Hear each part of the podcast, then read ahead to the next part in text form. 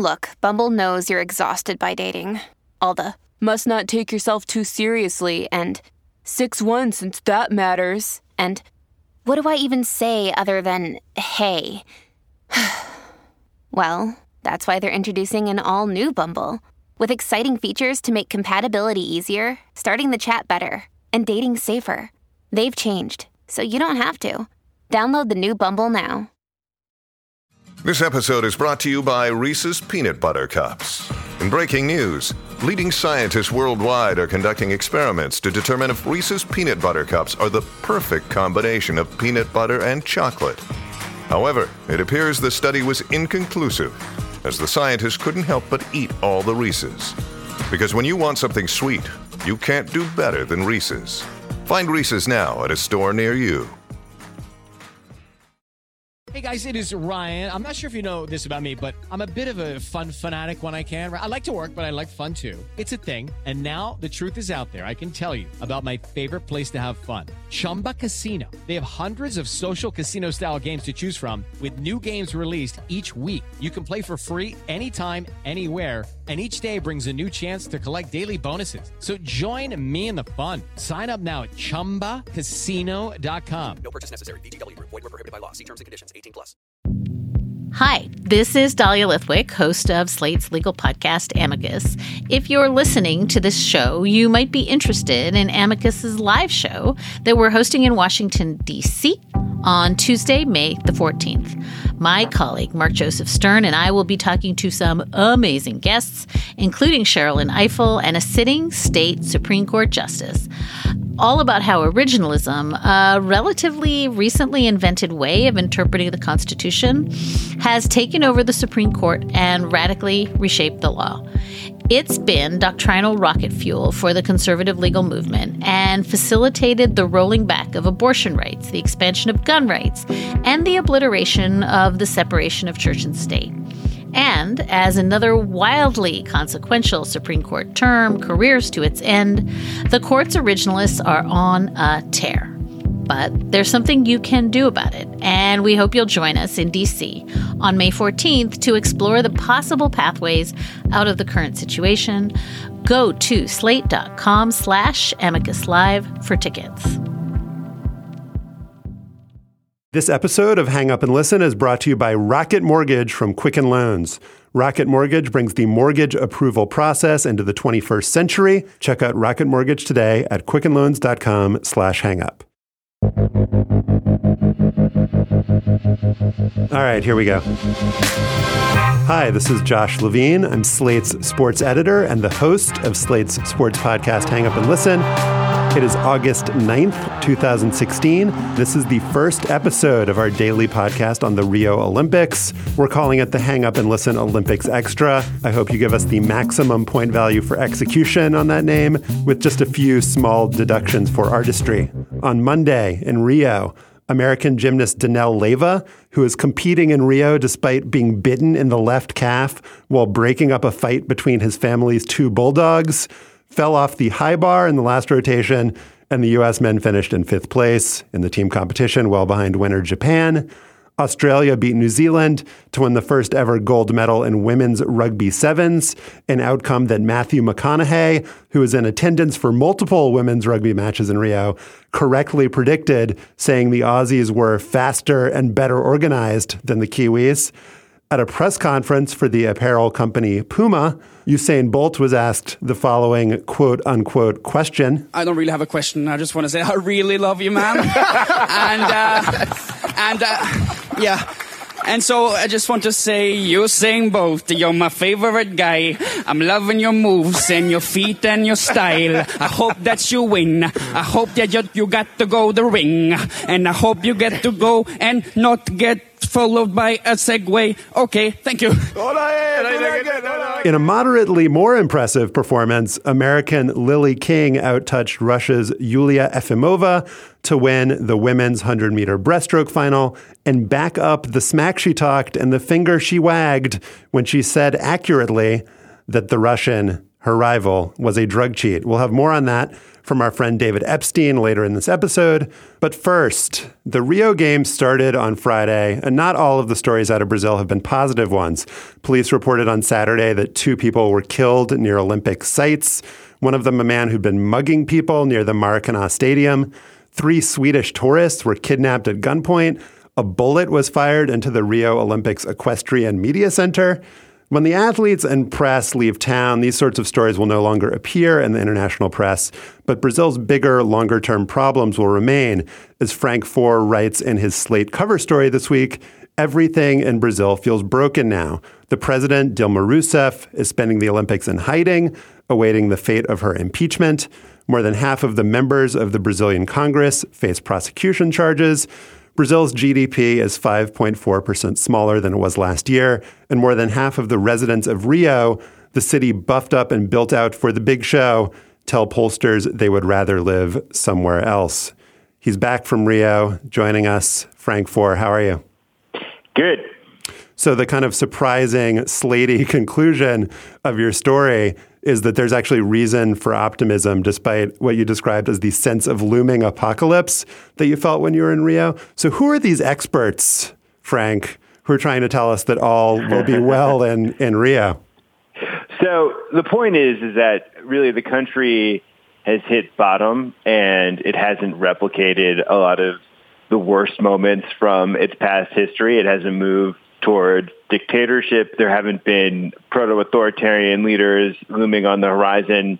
And in fact, one of the reasons that things have collapsed is that there's a prosecutor, or judge more accurately, called Sergio Moro, who's in the process of bringing down the entire political system. And so for the first time in Brazilian history, there are plutocrats who are behind bars one of the reasons corruption is such a strong feature of Brazilian economics and politics is because there's traditionally been this linkage between the state and business, especially between the state and several big construction companies. And so that linkage, um, the desire of politicians to build massive projects, the desire to try to promote and protect Brazilian industry has become a petri dish that's just bred corruption. And so this judge is struck at the heart of that connection. And also, for the first time in Brazilian history, you have powerful people who are actually on the receiving end of justice. And so all these things won't necessarily change Brazil for the better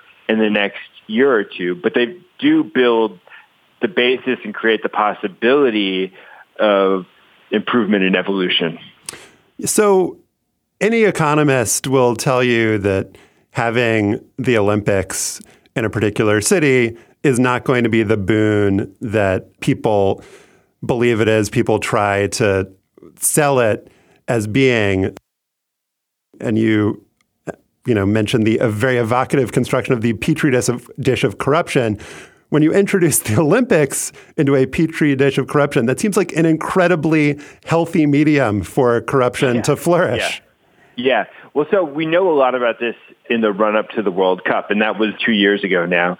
And so when Maracanã Stadium was refurbished with an eye towards the World Cup and to the Olympic Games, one of the family's construction companies whose chief is now behind bars played a big role in it. It was clear that there were cost overruns and inflations and corruption at the heart of that refurbishment of that stadium.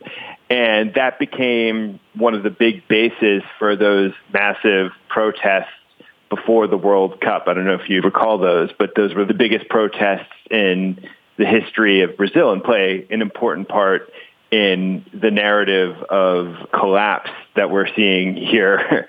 I mean, I recall going to the World Cup and looking at the stadiums that had been built for that and just saying, my God, the corruption here is so obvious. You could just see that these things were coming together insanely late at inflated costs. Everything just reeked of corruption. And I don't think it's necessarily quite as clear yet that that was the process that went into the construction of various Brazilian Rio venues. But given the players and given the, the culture, it would be shocking if that wasn't rampant. Okay, so you write the following that with the retrospective taint of corruption, Lula, um, Dilma's predecessor, and Dilma failed to get full credit for their ambitious effort to provide the poor and working poor with dignity that society never really afforded them. Um, you talk about a program called Bolsa Familia, guaranteed uh, minimum income. But then later you also mention this idea of developmentalism um, and the strong state building a strong economy, and Brazil being a republic of the construction firms, kind of as you just went into. Are those two ideas necessarily incoherent? I mean, it seems like two kind of dueling philosophies that can't be reconciled, but is that not necessarily the case?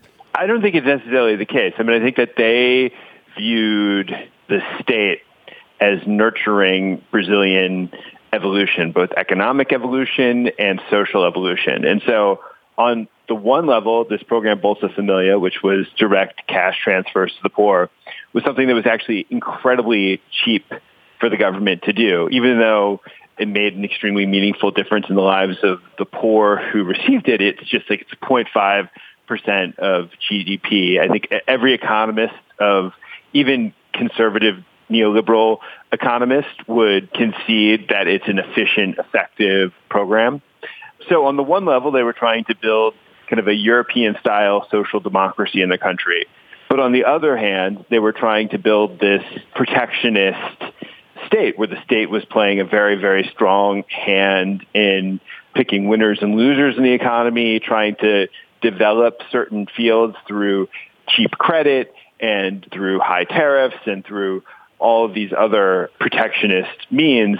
And, you know, I think there's no reason that those two concepts, the protectionist state and the social welfare state, should go hand in hand, except that they did in Dilma and uh, Lula's vision for the country. And I think ideally what Brazil needs to do is liberate itself from the protectionist part of the equation and maintain the social democratic part of the equation. Because you look at all the money that was getting funneled away into corruption, and it's a serious chunk of GDP that was getting sucked away into corruption, and you were able, you were able to reallocate those investments into building better health and education systems, investing in sewage and the like, then it can make a meaningful difference.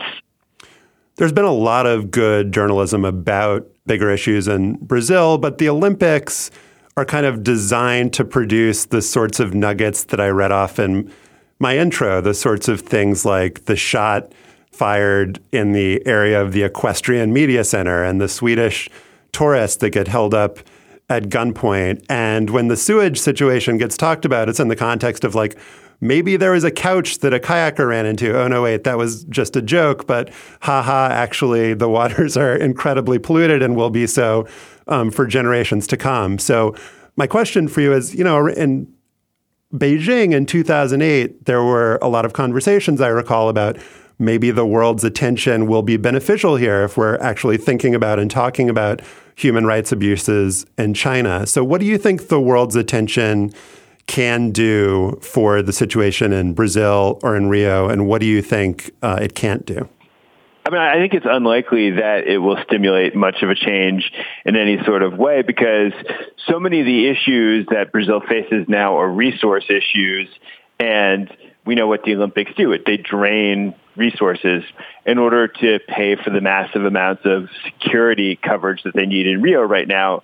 The state has had to lend Rio de Janeiro massive amounts of money. And Rio before this wasn't able to pay its cops. And after the Olympics, they're going to have even less money to pay their cops. And so their cops are going to end up going on strike. And that's going to end up creating a security vacuum in the city where you know terrible things will probably rush into the vacuum. So I see very little changing here in a positive way because of the Olympics. I mean, I think that to the extent that the country was suffering from national malaise in the sense of pessimism, you know, maybe there's a little bit of lift that comes from all the good feelings. Um, well, Brazil better damn well win the uh, soccer gold medal then.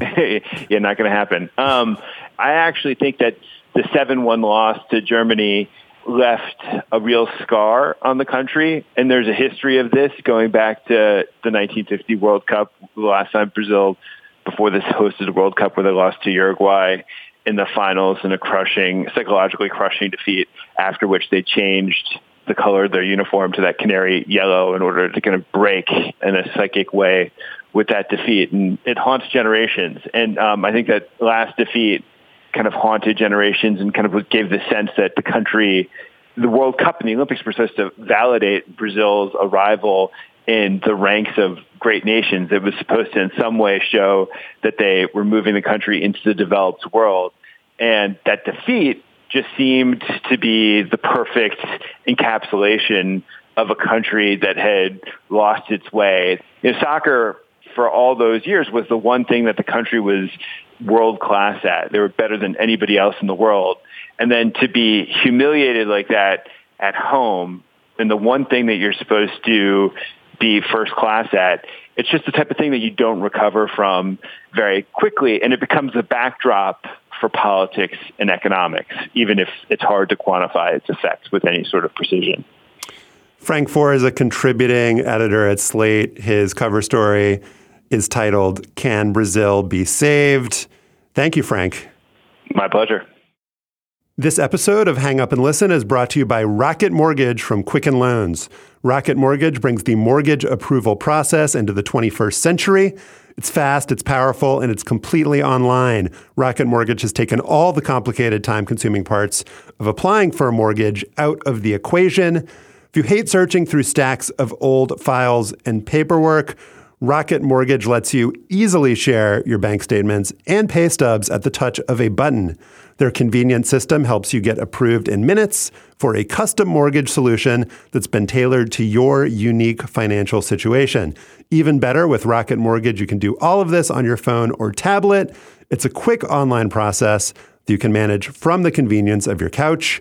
So if you're looking to refinance your mortgage or buy a home, check out Rocket Mortgage today at quickenloans.com slash hangup. Equal housing lender, licensed in all 50 states, NMLSconsumeraccess.org, number 3030. One of the major psychodramas of the Olympics thus far has been the contretemps between American and Russian breaststrokers. Here's David Epstein, a writer for ProPublica and the author of the book The Sports Gene, to explain the backstory of why Yulia Efimova was allowed to compete in Rio when so many of her countrymen and countrywomen were not. On Sunday evening, after winning her semifinal heat in the 100 meter breaststroke, American Lily King called out her Russian rival, Yulia Efimova, on live TV. We saw you in the ready room and you watched Efimova and she put up her number one and you sort of went, what were the what were the words that go with that gesture? Um, you know, you shaking your finger number one and and uh, you've been caught for drug cheating. I'm just not, you know, I'm not a fan. So, uh, you know, gonna go swim my heart out for USA and and hopefully that that turns out the best. King managed to beat Efimova for gold, with the Russian coming in a narrow second and taking the silver. But the issue's much bigger than one race.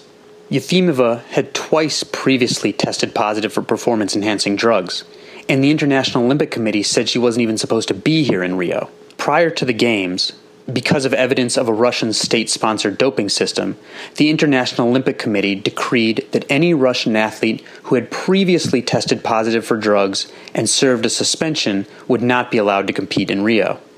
So, how is Efimova here? In 2014, Efimova tested positive for DHEA, a testosterone precursor, and then more recently for meldonium, the drug that Maria Sharapova made famous. But Yefimova served her full ban for that first positive drug test, and the second one is still being adjudicated. Because she had served her full ban for her positive drug test, Yefimova appealed the IOC's ban to the Court of Arbitration for Sport and was reinstated to the Rio Olympics. The most interesting point is that the IOC already knew this. Before the 2012 Olympics, the British Olympic Committee tried to ban sprinter Dwain Chambers for performance enhancing drug use, even though he had already served his full ban. And then, at that time, the Court of Arbitration for Sport ruled that because Chambers had served his full suspension within the rules, he couldn't be banned beyond that. The IOC was well aware of that decision and knew that its decree to ban Russian athletes who had already served full drug suspensions would be unenforceable.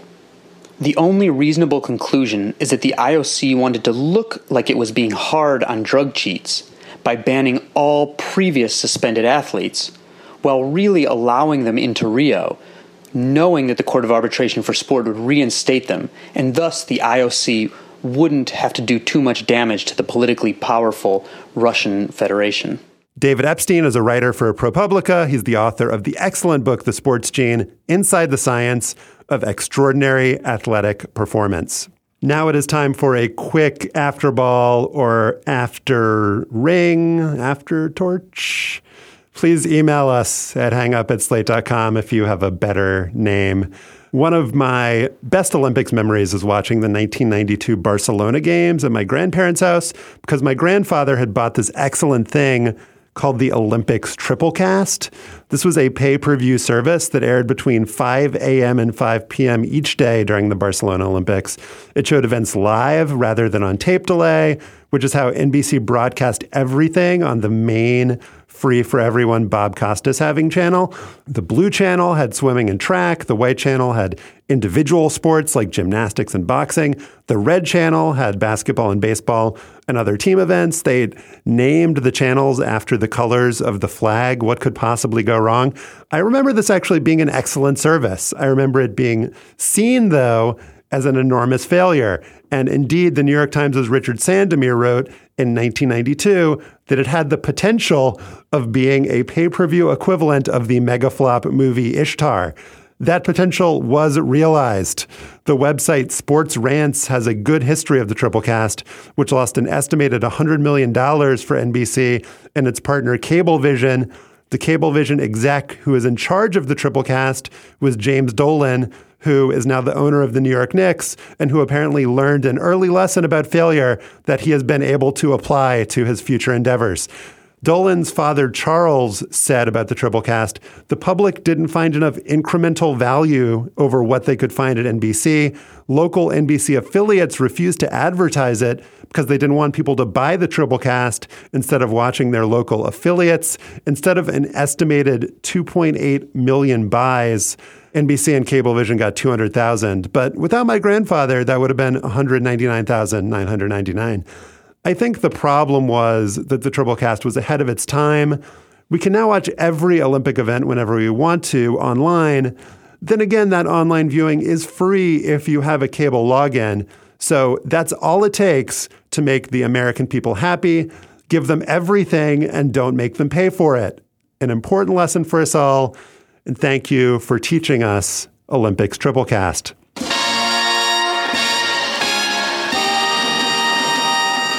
We'd love your feedback on this first Hang Up and Listen Olympics Extra on the Rio Games. You can email us at hangup at slate.com. We'll gather links to the stories we discussed at slate.com slash hangup. Subscribe to Hang Up and Listen in iTunes. You can find us at itunes.com slash slate podcasts and leave us a comment and a rating when you're there. Become a fan of Hang Up and Listen on Facebook at facebook.com slash hang up and listen. Our intern is Laura Wagner. The producers of the Hang Up and Listen Olympics Extra podcasts are Efim Shapiro and Dan Bloom. The executive producer of Slate's podcast is Steve Lickteig, and Andy Bowers is the chief content officer of Panoply. Hang Up and Listen is part of the Panoply Network. Check out our entire roster of podcasts at itunes.com slash panoply. Remember Ralph Metcalfe, and thanks for listening. Uncle. Gotta get this. Do it again, do it again, do it again. Give me back the mic. That- that's- come on, 10 seconds of Snapchat. I hope that you'll win. I hope it's your day. I hope you will go even though you get hit by a Segway. okay, thank you. Obrigado.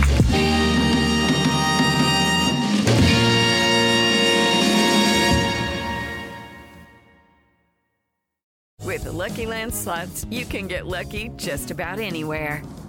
This is your captain speaking. Uh, we've got clear runway and the weather's fine, but we're just going to circle up here a while and uh, get lucky.